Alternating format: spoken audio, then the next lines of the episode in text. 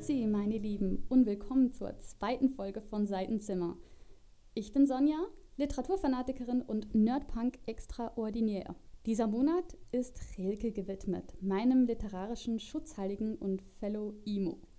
In der letzten Folge habe ich ihn euch kurz vorgestellt und heute setzen wir uns ohne große biografischen Infos mitten in die Literatur. Bevor wir uns aber dem zuwenden, ist eine kleine Triggerwarnung angebracht.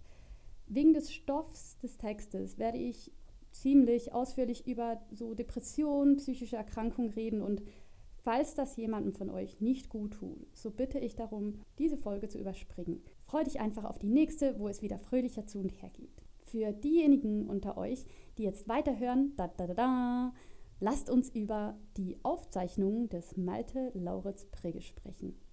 Der Autor ist immer noch Rainer Maria Rilke und die Sprache ist nach wie vor wunderschön. Wie ihr alle aus der ersten Folge wisst, wurde unser lieber Rilke nicht alt. Er starb mit 51 und Malte Lauritz Brigge erschien, als er knackige 35 war. Malte, wie ich das Buch ab sofort nennen werde, denn yes is nein, also wer hat die Zeit, jedes Mal den gesamten Namen zu artikulieren? Ich nicht. Also Malte ist Rilkes einziges Werk im klassischen Novellenformat. Ich hatte erwähnt, dass der Malte mein Kennenlernwerk war, also mein Eintritt in Rilkes Werk. Das Buch hat mich damals so geflasht, dass ich mehr von ihm lesen wollte. Und das war vor über zehn Jahren. Und ich habe es seitdem kein zweites Mal gelesen, bis vor kurzem. Und holy shit. Kennt ihr das, wenn ihr alte Tagebucheinträge lest oder euch Fotos gezeigt werden von Ereignissen, die ihr längst vergessen habt? Aber es braucht nur eine hundertstel Sekunde und ihr seid wieder genauso alt. Ja, ich wurde durch die erneute Lektüre Maltes zurück in meine frühen 20er teleportiert. Und die waren zwar aufregend, wie die frühen 20er sein sollten, sie waren aber vor allem very, very tough. Es überraschte mich jetzt beim zweiten Lesen von Malte überhaupt nicht, dass es damals bei mir mitten ins Herz traf. Der Malte gibt in seinen Tagebucheinträgen, aus denen das Buch übrigens komplett besteht, Einblick in sein Innenleben. Und damn, es ist zapperduster dort drin. Ich lese euch jetzt einen Auszug daraus vor, denn Rilke paraphrasieren ist wie wenn McDonald's versuchen würde, ein Gordon Ramsay-Gericht nachzukochen. Und mit dieser Analogie, die weder elegant noch universell verständlich ist, präsentiere ich euch die gequälte Seele von Malte Lauritz Brigge.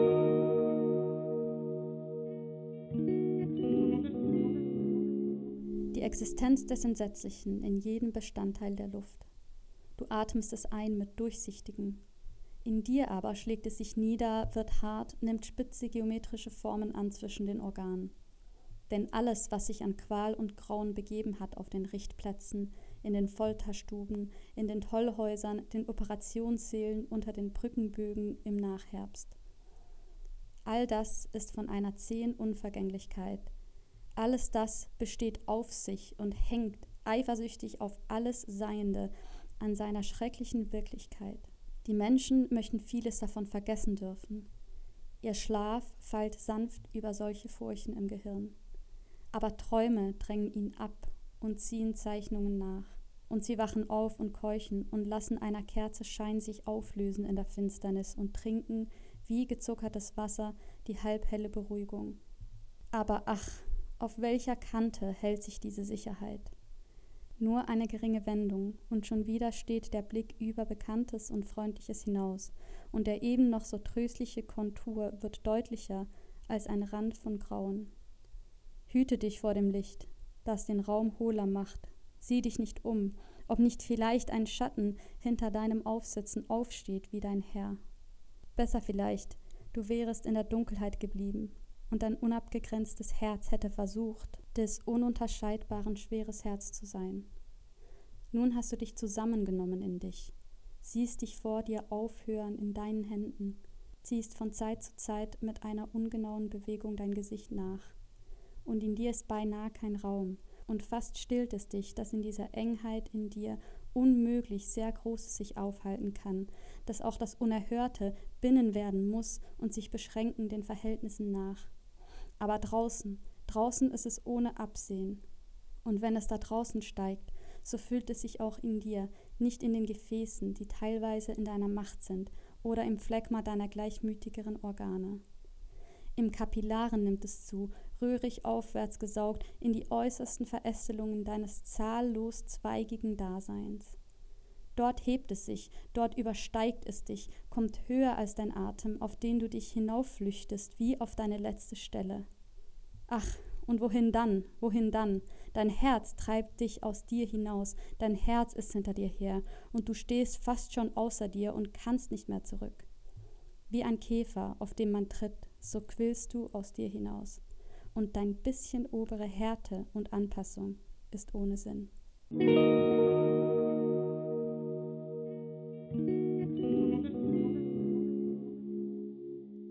Malte ist eine Tragödie, mit der sich jeder, der nicht in einer idyllischen Familie aufgewachsen ist, identifizieren kann. Zu Beginn erfahren wir, wer Malte ist und dann zögerlich, Satz für Satz, warum er so ist. Seine Familie ist altaristokratisch, wohlhabend und kalt. Jeder ist von jedem entfremdet und so in seinem eigenen Leid gefangen, dass es unmöglich scheint, einander zu verstehen. Rilke präsentiert die Interaktionen der unterschiedlichen Figuren miteinander nie verurteilend, aber auch ohne Mitleid oder den Versuch, deren Verhalten zu rechtfertigen. Es ist, wie es ist. Und das ist traurig genug.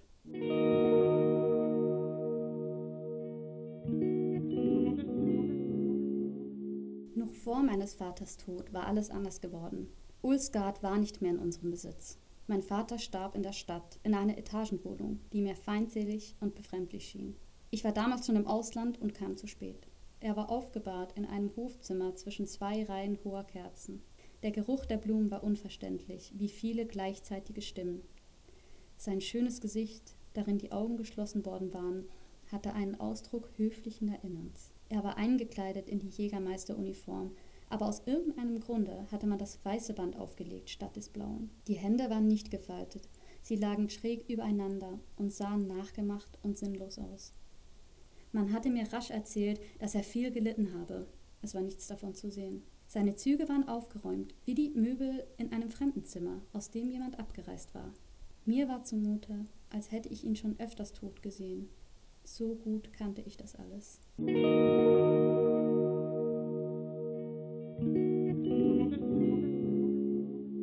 Ich will mit diesem Podcast jetzt hier keine virtuelle Selbsthilfegruppe starten oder so, aber ich will auch klarstellen, dass hier offen über psychische Gesundheit bzw. Krankheit gesprochen werden kann, soll und wird.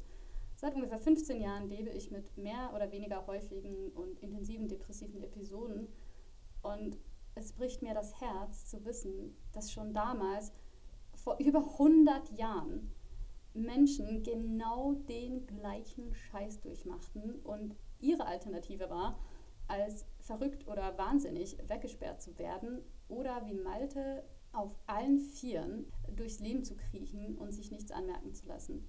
Heute gibt es unzählige Möglichkeiten, sich helfen zu lassen, nur tun das viele nicht. Und auch das bricht mir das Herz. Ich war 25, also ungefähr zehn Jahre nachdem das alles losging, als ich mir endlich richtige Hilfe holte. Egal also, ob man wie Malte tatsächlich völlig allein damit ist oder wie heute sich einfach viele damit alleine fühlen.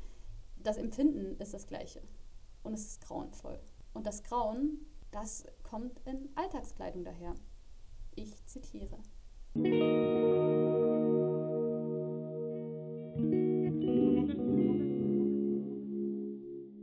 Seitdem habe ich viel über die Todesfurcht nachgedacht. Nicht ohne gewisse eigene Erfahrung dabei zu berücksichtigen. Ich glaube, ich kann wohl sagen, ich habe sie gefühlt. Sie überfiel mich in der vollen Stadt, mitten unter den Leuten, oft ganz ohne Grund. Oft allerdings häuften sich die Ursachen.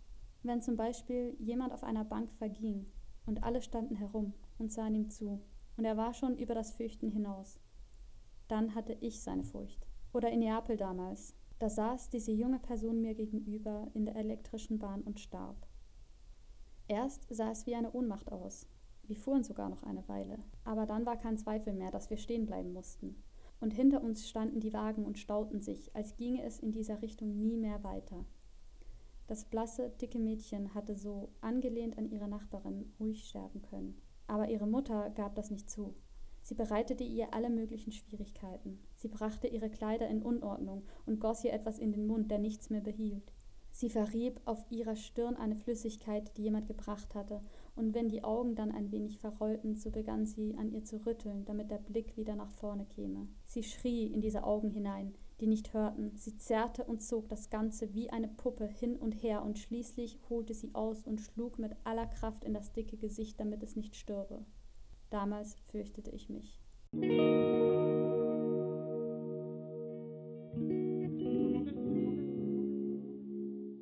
Von diesen hilflosen, herzzerreißenden Momenten strotzt das Buch nur so. Er ist 28 und erinnert sich oft an Momente aus der Kindheit, die die Machtlosigkeit der Kinder in allen Facetten widerspiegeln. Auch das ist eine Erfahrung, mit der ich sehr vertraut bin. Wenn Leute sich die unbeschwerte Kindheit zurückwünschen, zieht sich in mir alles zusammen. Ich bin heilfroh, erwachsen zu sein. Ja, Kontrolle ist eine Illusion und so, aber ich bin überzeugt, als Erwachsene mehr Autonomie zu haben als als Kind. Man ist in seinem familiären, schulischen und sozialen Umfeld allgemein komplett ausgeliefert. Und so wie Malte sich erinnert, so wird klar, dass er noch mehr Kind ist als Erwachsener. Und ich denke, das ist nicht nur für Malte so, sondern für uns alle. Wir tun so gereift und kommen im Alltag ganz gut klar. Aber die Traumata, unerfüllten Wünsche und schamvollen Momente der Kindheit sind fest in unserem Wesen verankert und präsentieren sich nur in einem anderen Kostüm. Sie sind die treibende Kraft, die unsichtbaren Kommandanten aller Erwachsenen, ob wir es wollen oder nicht. Und Rilke streut Maltes traumatisierende Erinnerungen so nebensächlich in den Text, dass sie einen überraschen wie eine Faust in die Magengrube. Und einen von diesen Magengrub-Punch-Momenten lese ich euch jetzt vor.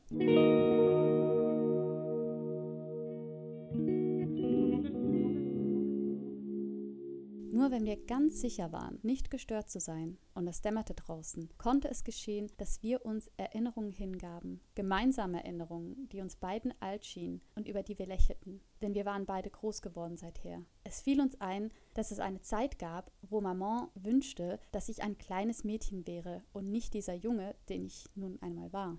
Ich hatte das irgendwie erraten und ich war auf den Gedanken gekommen, manchmal nachmittags an Mamans Türe zu klopfen. Wenn sie dann fragte, wer da wäre, so war ich glücklich, draußen Sophie zu rufen, wobei ich meine kleine Stimme so zierlich machte, dass sie mich in der Kehle kitzelte. Und wenn ich dann eintrat, in dem kleinen, mädchenhaften Hauskleid, das ich ohnehin trug, mit ganz hinaufgerollten Ärmeln, so war ich einfach Sophie, Mamans kleine Sophie, die sich häuslich beschäftigte und der Maman einen Zopf flechten musste, damit keine Verwechslung stattfinde mit dem bösen Malte, wenn er je wiederkäme. Erwünscht war dies durchaus nicht. Es war sowohl Maman wie Sophie angenehm, dass er fort war, und ihre Unterhaltungen, die Sophie immerzu mit der gleichen hohen Stimme fortsetzte, bestanden meistens darin, dass sie Maltes Unarten aufzählten und sich über ihn beklagten. Ach ja, dieser Malte, seufzte Maman und Sophie wusste eine Menge über die Schlechtigkeit des Jungen im Allgemeinen, als kennte sie einen ganzen Haufen. Ich möchte wohl wissen, was aus Sophie geworden ist, sagte Maman dann plötzlich bei solchen Erinnerungen. Darüber konnte nun Malte freilich keine Auskunft geben. Aber wenn Maman vorschlug, dass sie gewiss gestorben sei, dann widersprach er eigensinnig und beschwor sie, dies nicht zu glauben, so wenig sich sonst auch beweisen ließe.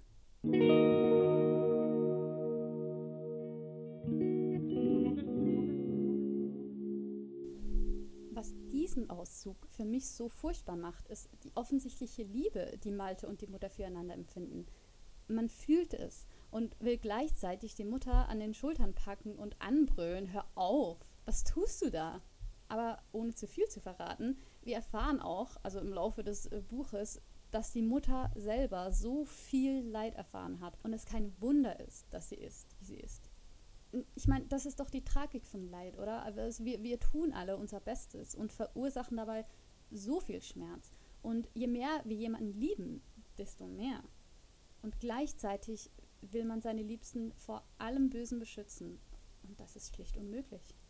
Nun fragt ihr euch verständlicherweise, warum soll ich dieses Buch lesen? Es klingt furchtbar deprimierend. Und das ist ein durchaus berechtigtes Argument. Ähm, aber ich hoffe, ich konnte euch durch die wenigen Häppchen, die ich euch vorgelesen habe, vermitteln, wie wunderbar Rilke mit Sprache umzugehen weiß, wie zärtlich seine Wortwahl ist. Ich weiß, ich hatte am Ende der vorherigen Folge gesagt, dies sei ein Buch mit einem Anfang, einem Ende und so, aber das stimmt nicht.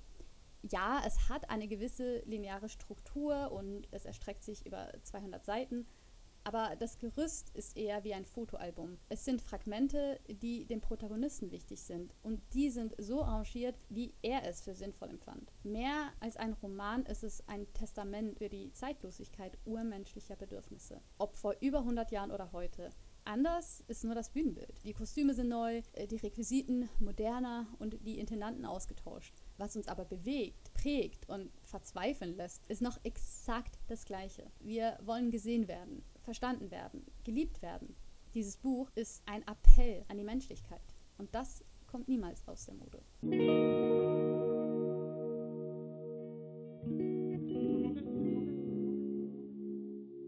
Uff, meine Lieben, wir haben es geschafft. Das äh, war keine leichte Kost, ich weiß. Aber ich hoffe, es hat euch trotzdem gefallen. Ich habe für den Podcast einen Instagram-Account erstellt, wo wir hoffentlich rege Diskussionen führen werden und ihr mir direkt Feedback geben oder mir Wünsche für zukünftige Episoden mitteilen könnt. Das Profil heißt ganz einfach wieder Podcast Seitenzimmer. Ich hoffe, wir sehen uns dort.